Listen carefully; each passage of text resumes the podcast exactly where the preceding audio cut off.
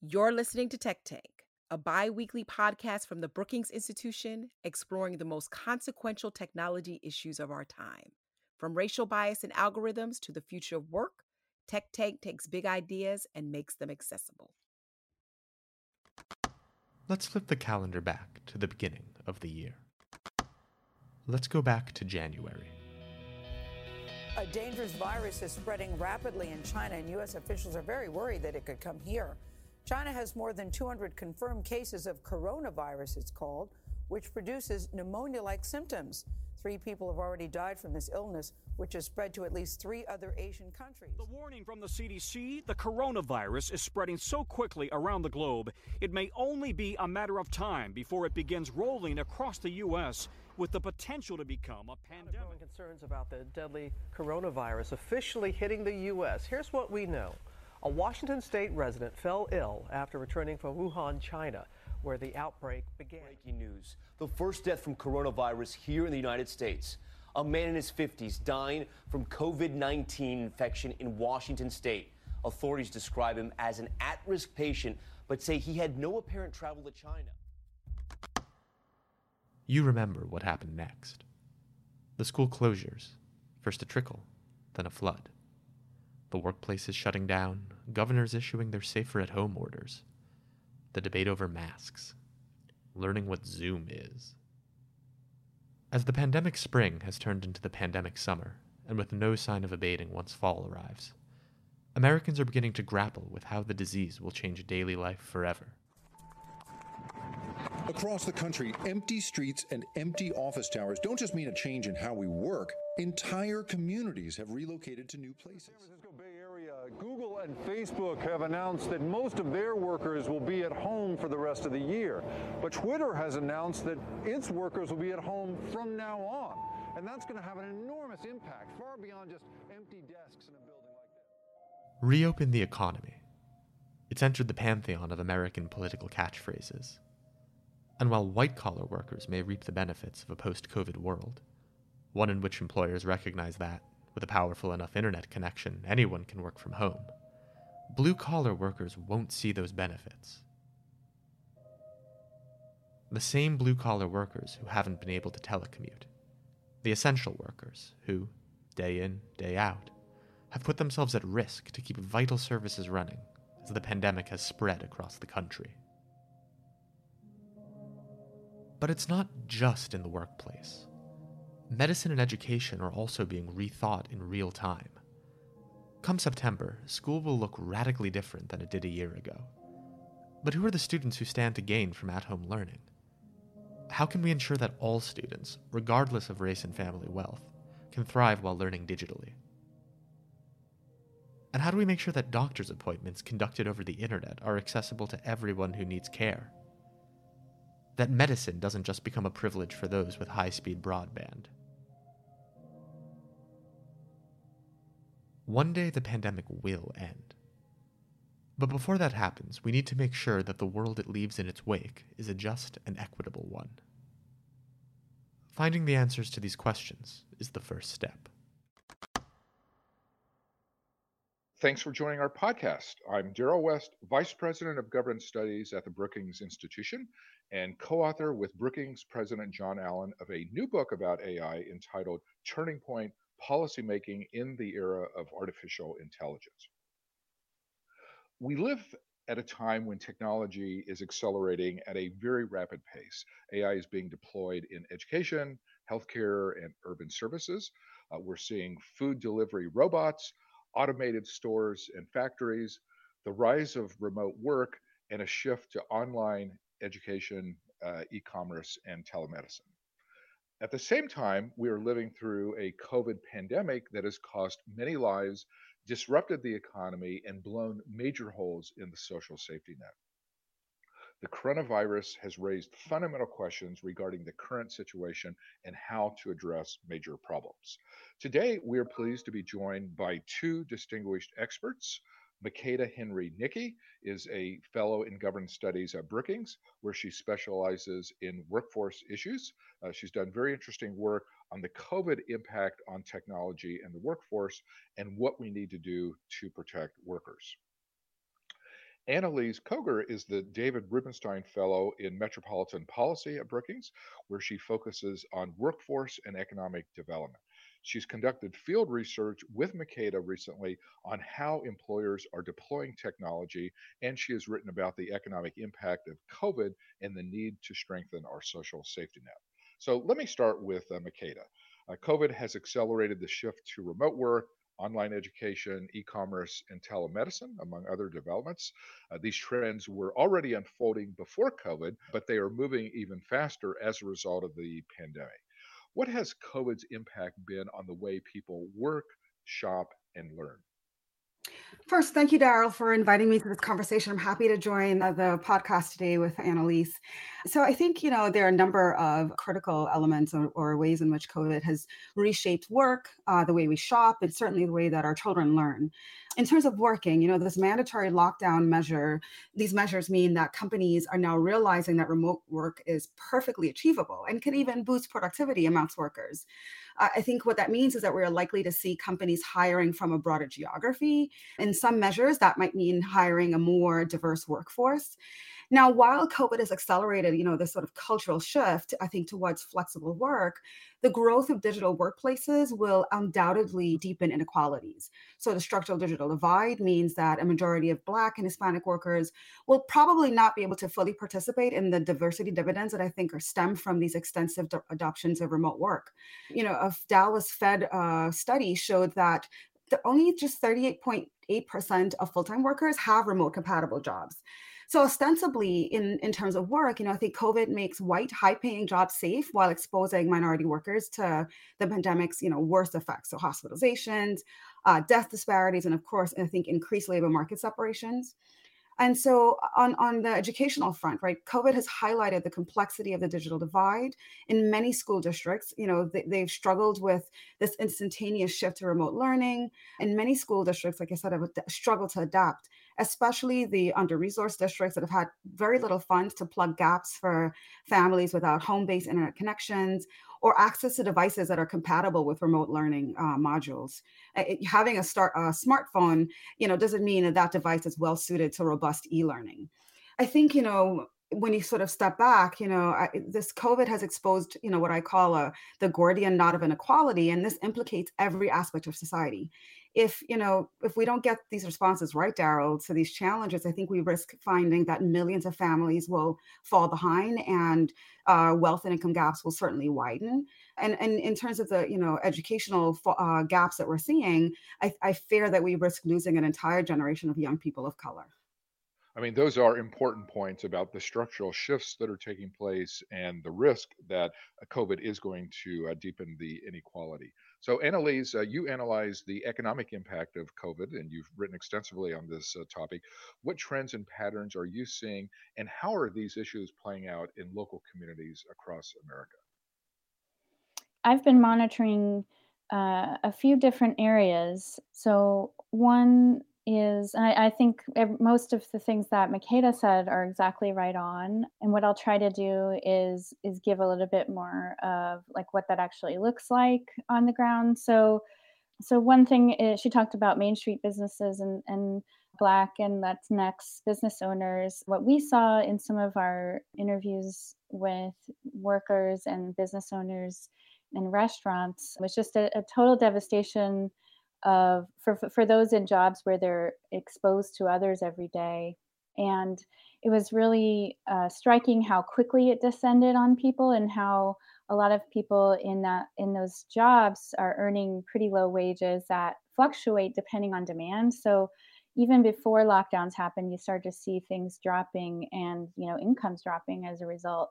And i think you know many americans don't have a lot of savings others have been going to school and have doubled down on their interest in going back to school but it's challenging given the current situation where you know they don't know if people are going to be in person or they're going to be remote. And i think it raises a lot of questions that you know we might be able to talk about later in terms of online learning.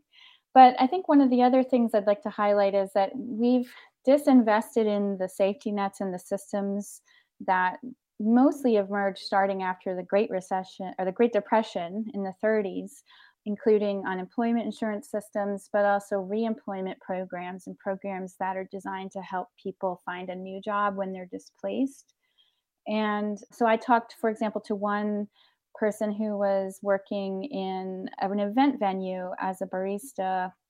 And she said that it took her 12 weeks to get her unemployment check from Washington, D.C.'s government. And one of the challenges is she, she didn't have internet. So she had to call in to do her application and she she had to try every day for a week to reach them. And then once she did, they spelled her name wrong. And then that triggered an adjudication process that ended up taking a long time. And then she had to reach out to her city council member to try to help with her application. So 12 weeks later, she finally got a check. But in the meantime, you know, she described how it really put her under a lot of pressure. She wasn't sure if she'd have to move back in with her parents or her family members. You know, it was just really stressful. She was going to food pantries and things like that. So I do think that you know we haven't really been focusing enough in in our policy conversations about how do we build systems, especially if this is going to go on for you know two plus years of con- constant threat of lockdowns and outbreaks. You know, we need ro- agile systems that are user friendly for people, but you know we've disinvested in them for more than 30 years, and so and they're not even built you know a lot of them were designed to weed people out and not to help them get access to relief which is the current real priority. And so i, I think we have to do more uh, thinking and planning around how to get relief to people, how to help them. Like, let's say you have diabetes or a health condition that puts you at high risk, and you're a bus driver, for example, and you interact with people all the time. You should be looking for a remote job right now because that is not safe. Those are uh, very important points. And as the COVID cases start to rise again, the devastation that you mentioned, particularly for low wage workers, could actually intensify and uh, get uh, worse. And the point you made about disinvesting in our social uh, safety uh, net, you know, we do need more agile systems, as you point out, and systems that are more user friendly. And of course, that's not what we have uh, right now. Now, I know uh, each of you did some interviews with employers in California. So I'm just curious what you found. Like, what drives employer decisions about technology and how does that affect the kinds of skills they're looking for? Maybe Makada, we can start with you on that. I think it's important that we need to sort of follow and, and trace, you know, race disaggregated employment so that we can understand who, you know, which groups are recovering and which groups are falling behind and what are the drivers, which very much implicates some of the findings coming out of those interviews. So, for example, the latest unemployment rates that we have that were posted in June shows that, you know, we're seeing some slight declines in the unemployment groups across unemployment rate, excuse me, across race groups. You know, the white unemployment rate has declined slightly to 10.1%. Meanwhile, the Black and Hispanic unemployment rates are staggeringly double digits at 15.4 and 4. you know, 5%. And that's like the largest, you know, gaps that we've recorded in five years. I think it's it's it's important to understand and sort of set the context with you know where are things nationally so that we can I think introduce some actionable nuance into you know what can be done to get workers back to work um, and do so in an ethical, responsible manner. So for African Americans, you know, their unemployment rate was driven that that slight decline was really driven by service service workers coming back to work in you know bars and restaurants and retail stores. And you know what we saw in some of our work in California and is that there's this dichotomy between sort of low skill work and middle skill and sort of high skill work. There's all uh, job, job creation coming out of these very small businesses that are accelerating their automation solutions. And for those that have these sort of blended models between, um, let's say, craft beer, brewing and having, you know, staffing these massive, fully automated breweries and having these sort of service hospitality um, lines of business attached, you know, that's that kind of dichotomy that we really need to, you know, pay attention to right? So uh, a lot of our discussion is focused on, you know, what are what are the implications of this uh, COVID pandemic and these unemployment rates for uh, low and low wage and minority workers. But I want to sort of think about, you know, uh, what other kinds of workers are also implicated here, and that's white collar workers. Some of the very middle skill jobs that Annelies and I saw that we thought were so promising uh, in terms of, you know, being more inclusive and and, and be re- representing accessible pathways for uh, non-traditional candidates to enter. So, for example, uh, machine technicians in a craft brewery, or perhaps with a, an, a drone aviation firm.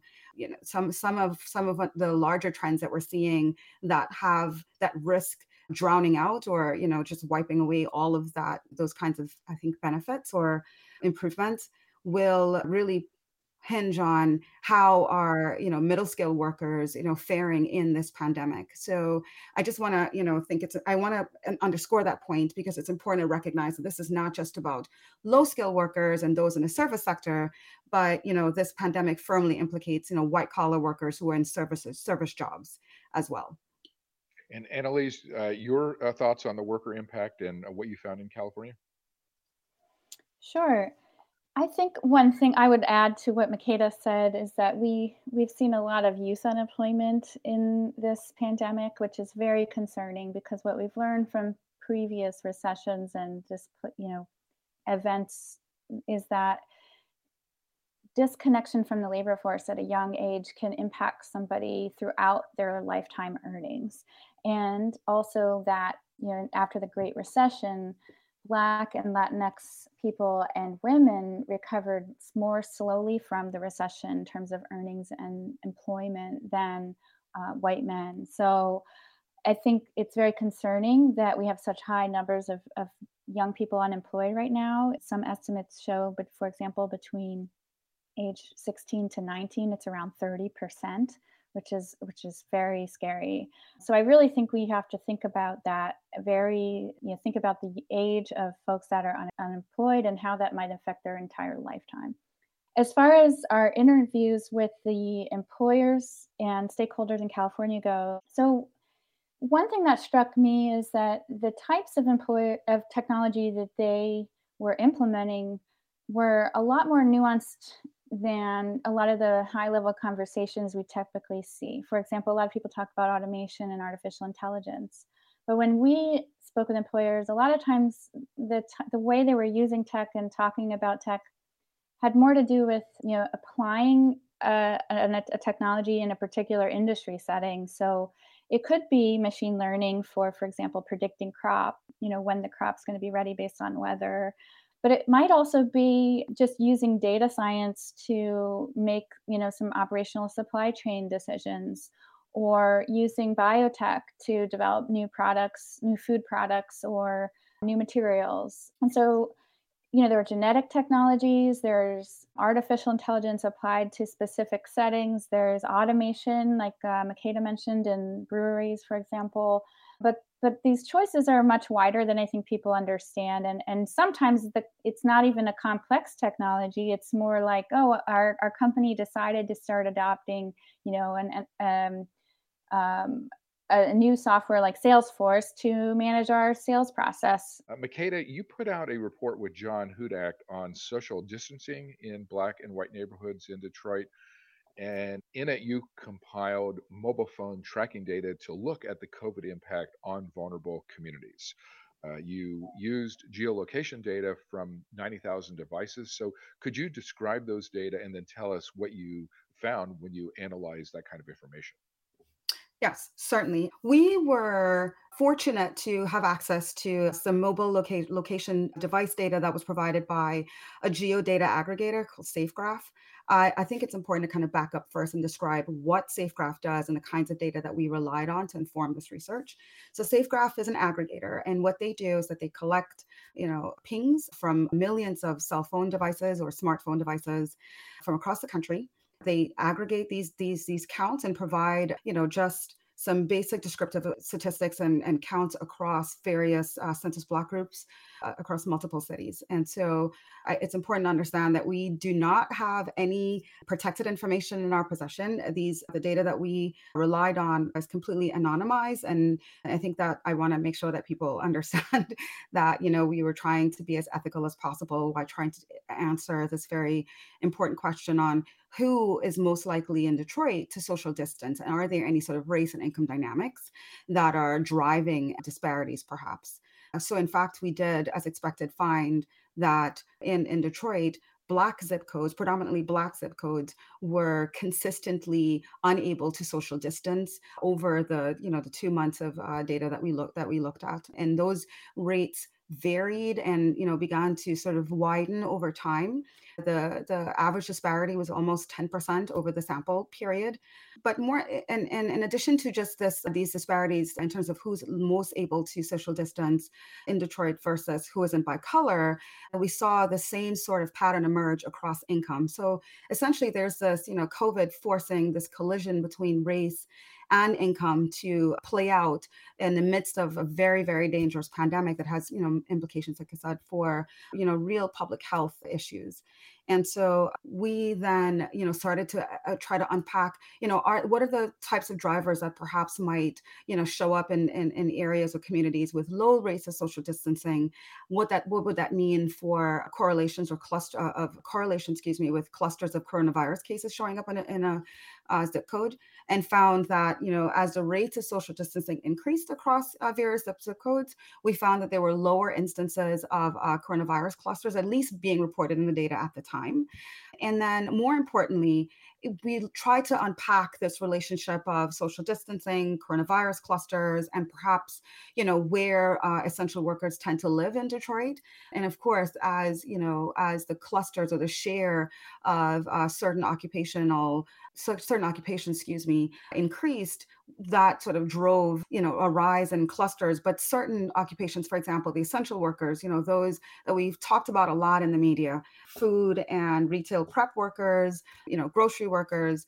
But there's some other groups that emerged in this paper that we sort of need to uh, pay attention to, where law enforcement workers, for example, live so, Annelies, you put out a paper with Tracy Loh on the COVID impact on restaurants. How has COVID affected the food industry and what kinds of impact has it had on servers, cooks, and dishwashers? That's a great question. Well, truly, it's had a pretty devastating effect at all levels, and not just for restaurants, but even for you know all the way up the supply chain for any food that was being consumed outside the home. So about half of the food, a little bit more than half food was consumed outside the home before the pandemic. And all of a sudden overnight that that switched to you know grocery stores and and home-based food preparation and you know not things like even for example at brookings we have a cafeteria and you know all of a sudden that consumption stopped and, and grinded to a halt. So you see food workers being affected all the way through the chain within restaurants, you know, we interviewed managers, business owners, and workers in the DC area right after everything started closing down. And really, the expanded UI has been a lifeline to a lot of those workers who, you know, needed to collect benefits, even even though it in many cases took a long time to get.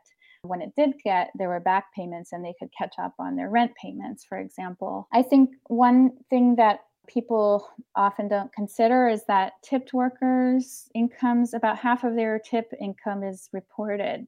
So, uh, in all the statistics where people say, oh, they're getting, you know, 200% of their normal earnings, that's not actually true for tipped workers because their earnings are, are underreported so much that if you were to base their wage replacement on the percentage of that reported wage, they'd actually be getting a lot less. Relief in the Paycheck Protection Program was was allocated, it was very hard for many of those smaller companies to get access to that aid. And so I think in moving forward, I think we need to really focus on uh, community development finance institutions as a as entities that are already active in, in communities where there's a high share of, of Black and Latinx business owners, and really making sure that we're we're working with those partners on the ground to provide technical assistance and help people get access to loans, but also to the repayment process and getting help figuring out how all of that works. For example, one of the business owners we interviewed told us that she's an immigrant from Mexico and she has a small you know, crepe stand in a mall. And you know, it was very hard for her coming from another country to understand all the rules attached to that PPP program. Um, so I think technical assistance is really critical when you're thinking about small business. So there have been important COVID ramifications for education and healthcare. So uh, many schools have shut down and shifted to online education. And in the medical area, a number of doctors have shifted to video conferencing and telemedicine. So, Makada, how have uh, schools and health providers been affected by COVID, and what problems have you seen pop up? Uh, So I think uh, the response uh, from school districts and health providers, uh, of of course, varies widely, and I think it's largely dictated by you know the attitudes of leadership to the pandemic, which on any regular day ranges from you know just irresponsible, casual, and to serious, engaged, and pro- proactive. You know, for school leaders, this the dilemma is you know rather complex, right? On the one hand, you've got th- this decision to keep schools closed. You know that keeps children safe, reduces their exposure to infection. But on the other, you know, closed schools means that parents without telework adaptable jobs, they can't work, you know, which, and of course, that deepens and extends the recession. And then, you know, there's another sort of element to that, right? Closed schools mean that children from, you know, vulnerable home settings are, you know, they're a great risk for falling behind for, you know, a number of reasons. On the school front, a recently uh, released study out of Los Angeles showed that more than 50,000 Black and Latino middle high school, middle and high school students didn't regularly participate in, you know, their uh, virtual classrooms. So whether it's Zoom or Google Class, and that sort of sh- uh, shows up in across, of course, income and and and you know racial lines, but it's it's it's concerning when you see gaps as large as tw- 10 and 20 percentage points in terms of attendance and having whites and and, and asian students have much higher uh, engagement and participation rates. So for you know healthcare providers i think we've seen you know the crisis emerge in in in a different dynamic um, you know the, it certainly has overburdened the healthcare system and the least prepared systems were quickly overwhelmed. But while governors, you know, have moved resources and they've partnered with uh, entities such as the National Guard to construct these, you know, field hospitals and implement other emergency measures, you know, these temporary solutions do very little to address, you know, the kind of systemic issues such as chronic underfunding, right? That has put our systems in these incredibly strained positions right now. In fact, uh, a Becker report just showed this year that already 42 hospital systems have filed for bankruptcy and then you layer on top of that, you know, historic unemployment. And that means millions of workers who, or at least attached to the healthcare system in some way, are now at risk because 5.4 million of them have just lost coverage. So, you know, it, you know, COVID has placed, I think, incredible capacity and, and financial strains both on hospital and, you know, our educational systems that will undoubtedly exacerbate, you know, racial disparities. And, you know, to Annelies's point, she, you know, talked about some of these solutions that we've had, had to lean on, extending UI benefits. The CARES Act has prov- provided, you know, very substantial funds for testing. And, you know, there are other stimulus measures that are under consideration in Congress but none of these you know do you know there are none of those excuse me are sufficient to address the adverse effects that i think will be with us for uh, the long haul Annelies, what worries you about the shift to online education and telemedicine?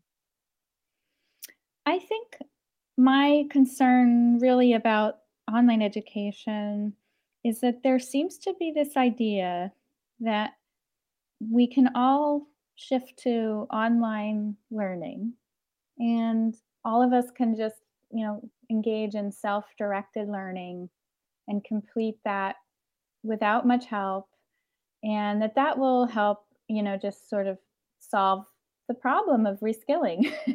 it's like a silver bullet thing, you know, and all we need are, you know, we need LinkedIn learning or Google certificates and then that that's going to solve the problem. And I think that that idea really ignores a lot of evidence that most learners need more structure and also need access to a, a wide range of things. Number one, they need access to a you know a faculty member or someone who can really coach them on you know when they hit something that they're struggling with to keep them on on task, keep them focused. They also benefit when they're going in person to schools or to training. They're benefiting from access to professional networks, whether it's through peers or through the employer, their mentor, or their supervisor. And th- you know, most people get their jobs through someone they know. So if people are not get, getting access to professional networks, that really constrains their access to jobs, especially good jobs, and especially for folks that are trying to move you know upward mobility like move out of a low wage job into a better paying job that that's very concerning to me And then, you know, I think finally, many people, there's a lot of evidence that suggests that many people in the US struggle to afford education and retraining, not just because the cost of education is high, but because it's the cost of not working and not being able to put food on the table, not having money for childcare. So a lot of other, you know, transportation, things like supportive services that help support student success. You know, it, it's not just about learning a skill through an online program. It's it's all those other components that someone needs to be successful. And I think, you know, we need to start really thinking about how people actually make career transitions and what's required in a full suite of services. With regard to healthcare, I, one thing I will share is that, you know, I think it actually presents telemedicine. You know, when we first interviewed employers, our collaborators interviewed folks at one of the healthcare companies in California, and they said we ha- we had a uh, five-year plan to switch to telemedicine, and then they went back to them after the pandemic hit, and they said, "Well, we accelerated our five-year plan to right now," and so I actually think you know for things like telemedicine or even banking services, things like that, there will be a rapid shift to accelerate that shift to online, and that that's good in some ways because it might help you know there's there have been a lot of tech layoffs in in the bay area where we did these interviews and maybe that will help absorb some of those tech tech workers. And so if you have areas that don't have broadband you have people that don't have enough devices or that don't have you know home internet that's fast enough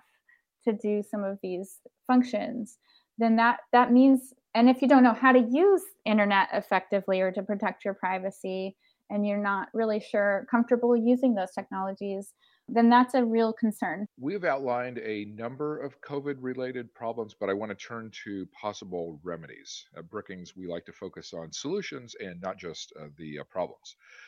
Each of you has found major holes in the social safety net and negative impacts across racial groups and for frontline uh, workers what do each of you think we need to do in order to improve the situation?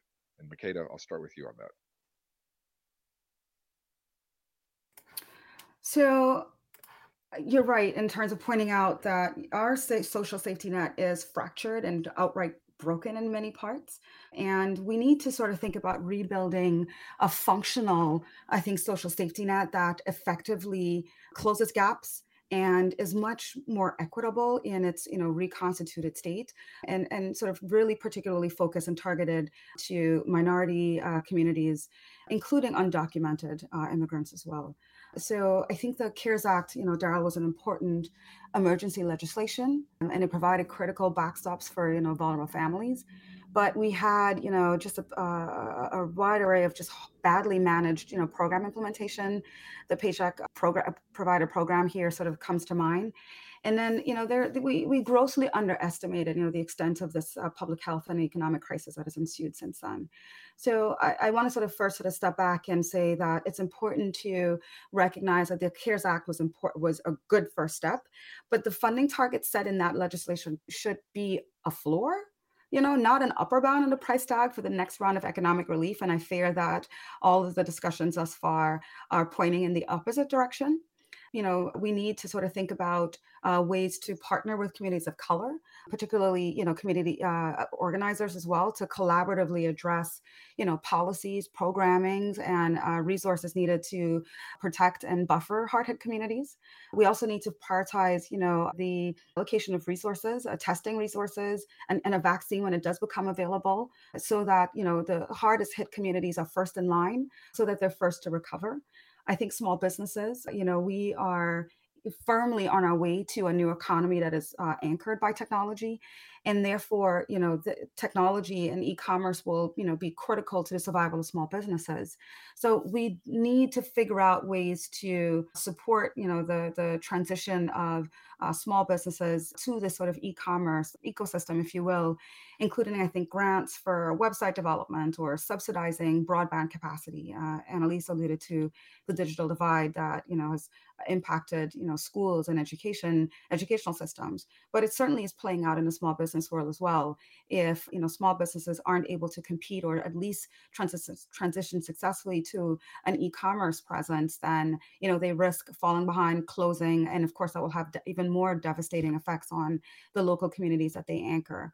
Um, I do believe that you know uh, subsidizing, for example, fees uh, associated with uh, standing up a digital footprint is going to be part of that compendium of solutions when it comes to sort of uh, home-based care providers. I think the Biden campaign has put out a phenomenal appro- proposal that calls for the uh, elimination of waiting lists, and in exchange, will give states uh, choice to convert their uh, current home and uh, community-based services waivers into a, a, new state plan option, and and also thinking about ways to strengthen and protect workers' ability to organize. You know, the Domestic Workers Bill of Rights. We desperately need to go back and dust off that piece of legislation. Uh, essentially, all of this to say that you know we need a broad-based approach to closing these gaps and supporting workers, supporting the most vulnerable families. And it's not just going to come through checks whether you know we keep funding the extended UI benefits at $600 or increase that or cut another round of stimulus checks. We those are just short-term solutions that are certainly needed, but we really need to sort of think bold and, and and and you know big and sort of thinking about how do we provide holistic support some of that might even involve revisiting you know the federal state partnerships when it comes to critical programs for example the administration of unemployment insurance benefits you know understanding who's most uh, impacted, who is access, who's eligible, whose applications were denied. We, we don't have a clear sense of what that looks like across states. So I think there's a lot of room for rethinking the federal role of the federal government in some areas. And again, to sort of just step back and think more holistically about what are the kinds of supports that we need to uh, get America going again. Annelies, your thoughts on improving the social safety net? I agree with with everything Makada just said. And what I would add is I think in the short run, we really need to move away from, like she said, just stopgap measures like emergency relief checks and aid. Those are really important, but we need to be thinking, you know, if we have two years of ongoing threat of this virus, we need to figure out a, a more sustainable way to stabilize incomes and small businesses in particular through this period of uncertainty. And how do we think about that more strategically? So, the second thing I think we need to think about is, as I mentioned earlier, helping people transition into new jobs and ideally into quality jobs. So, after the Great Recession, our approach to reemployment was just to try to find the quickest solution to place someone in any job. And what that ended up doing was it ended up trapping a lot of people into very low wage, poor quality jobs. So the US, compared to other countries in the OECD, the US spends about a tenth on these programs that support career transitions. They're called labor market adjustment programs.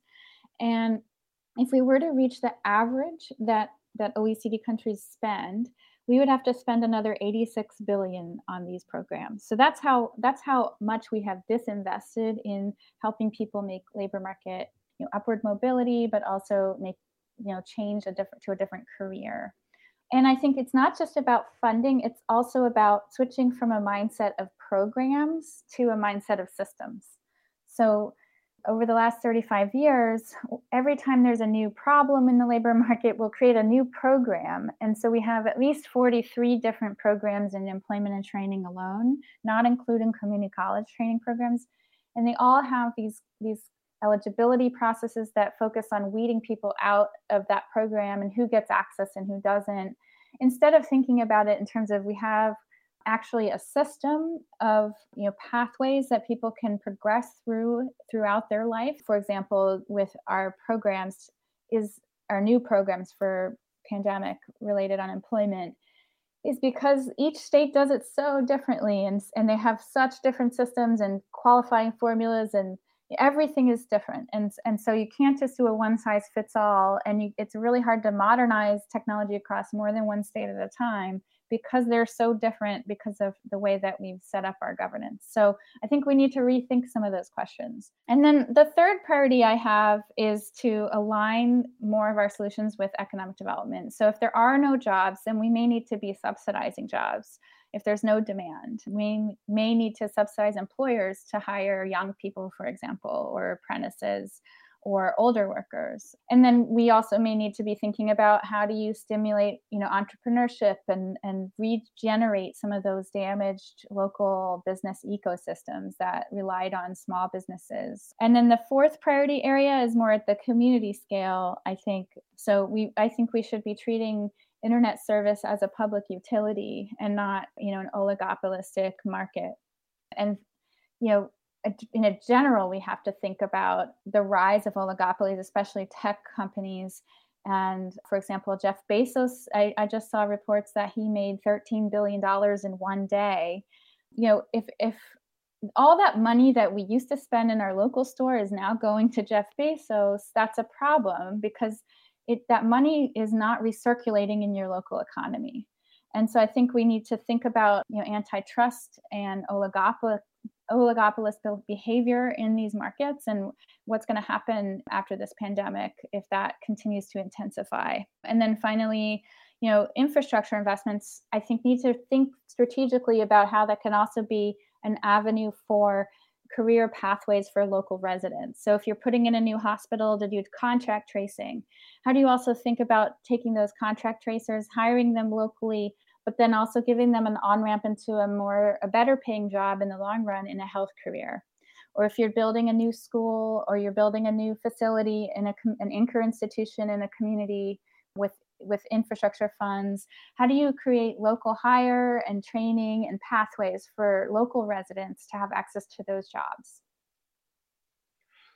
The major congressional bill was the cares act the uh, coronavirus aid relief and economic security act what is each of your assessments of that bill? What worked well and what worked poorly? I think the CARES Act was a great start, but really was only an emergency stopgap. And so I think as we look at this crisis as an ongoing threat to communities and you know we're currently seeing you know repeated surges in, in virus activity. I think we need to be a lot more strategic and think about medium and long term ways to cope with this in an ongoing way.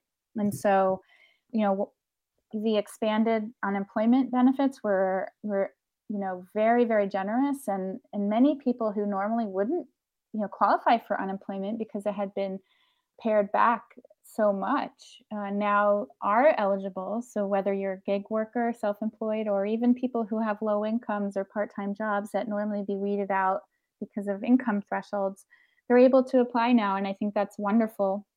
You know, having either the benefit levels were, were quite low before, you know, replacing about 40% of someone's previous earnings.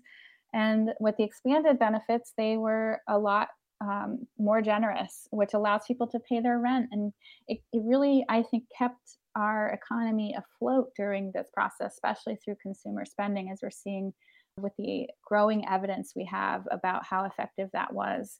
I think moving forward, though, you know, we haven't really seen a lot of relief in the form of, you know, helping people find uh, a new job or you know find a more remote job or you know how to support like like you know small businesses in a more targeted fashion how to really think about like if you're an employer and your hours are you know this week you have more activity and next week there's a lockdown you have less you know how do we actually like make our systems more capable of handling that ongoing fluctuation? We have a program called workshare that allows an employer to, to adjust the hours on a weekly or biweekly basis. And I think shifting people from regular UI models to that might might give employers the ability to you know move up and down instead of as needed which helps them uh, you know manage the risk.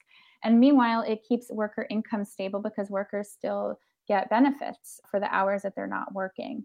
So we could expand solutions like that i think. And you know in the long run i would love to see employers initiating those claims anyway and modernizing it so that it's not as, as difficult for employers to do so. So I think there's a lot of ways that CARES Act was a good, you know, good start, but you know, isn't really built for the long term.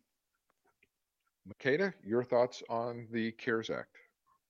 Yes, I would agree with Annelies's assessment that the CARES Act was an important first step, and I do not want to detract from that. It, it provided some critical backstops across a number of fronts. And you know, yes, the PP, the Paycheck Protection Program was badly managed, but at the same time, we were grossly underestimating the extent of sort of the public health and, like I said, econ- economic crises. So we really need to build on the CARES Act rather than you know walk away or sort of claw back critical supports, for example, the unemployment benefit that's paying the extra $600.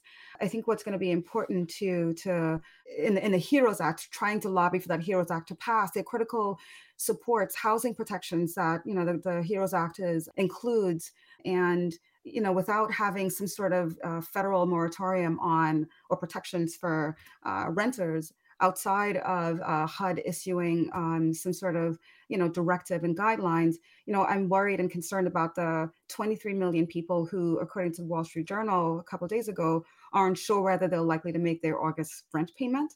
And that that is extremely frightening for when you think about the uh, risk of eviction.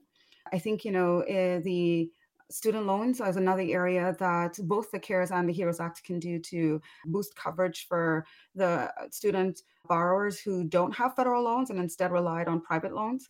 And then also, I think the federal government here can probably take some leadership even outside of the framework of the uh, UI, uh, I'm sorry, the HEROES Act, to think about ways to uh, start advancing ideas around standardizing UI eligibility. There's a lot of state discretion that creates critical cracks and fissures for certain workers across, you know, different localities. And so, you know, at the one hand, at the federal level, these programs are, you know, they're boldly funded. They're critically needed, but that implementation matters and those discrete decisions from state to state as to who is eligible, you know, what their prior work history or work earnings record should look like.